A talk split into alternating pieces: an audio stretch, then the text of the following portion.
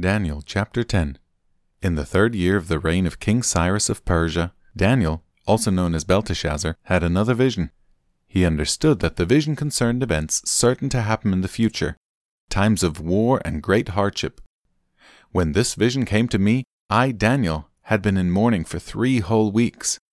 All that time I had eaten no rich food, no meat or wine crossed my lips, and I used no fragrant lotions until those three weeks had passed. On April 23rd, as I was standing on the bank of the great Tigris River, I looked up and saw a man dressed in linen clothing, with a belt of pure gold around his waist. His body looked like a precious gem, his face flashed like lightning, and his eyes flamed like torches. His arms and feet shone like polished bronze, and his voice roared like a vast multitude of people. Only I, Daniel, saw this vision. The men with me saw nothing, but they were suddenly terrified and ran away to hide, so I was left there all alone to see this amazing vision. My strength left me. My face grew deathly pale, and I felt very weak. Then I heard the man speak, and when I heard the sound of his voice, I fainted and lay there with my face to the ground. Just then a hand touched me and lifted me, still trembling, to my hands and knees. And the man said to me, Daniel, you are very precious to God. So listen carefully to what I have to say to you. Stand up, for I have been sent to you. When he said this to me, I stood up, still trembling. Then he said, Don't be afraid, Daniel. Since the first day you began to pray for understanding and to humble yourself before your God, your request has been heard in heaven.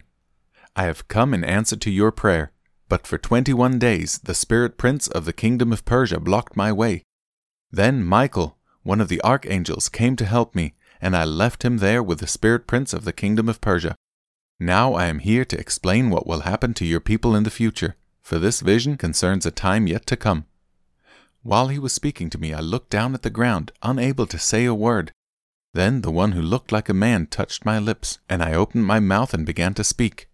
I said to the one standing in front of me, I am filled with anguish because of the vision I have seen, my Lord, and I am very weak. How can someone like me, your servant, talk to you, my Lord? My strength is gone, and I can hardly breathe. Then the one who looked like a man touched me again, and I felt my strength returning. Don't be afraid, he said, for you are very precious to God. Peace. Be encouraged. Be strong. As he spoke these words to me, I suddenly felt stronger and said to him, Please speak to me, my Lord, for you have strengthened me. He replied, Do you know why I have come? Soon I must return to fight against the spirit prince of the kingdom of Persia, and after that the spirit prince of the kingdom of Greece will come. Meanwhile, I will tell you what is written in the book of truth. No one helps me against these spirit princes except Michael, your spirit prince.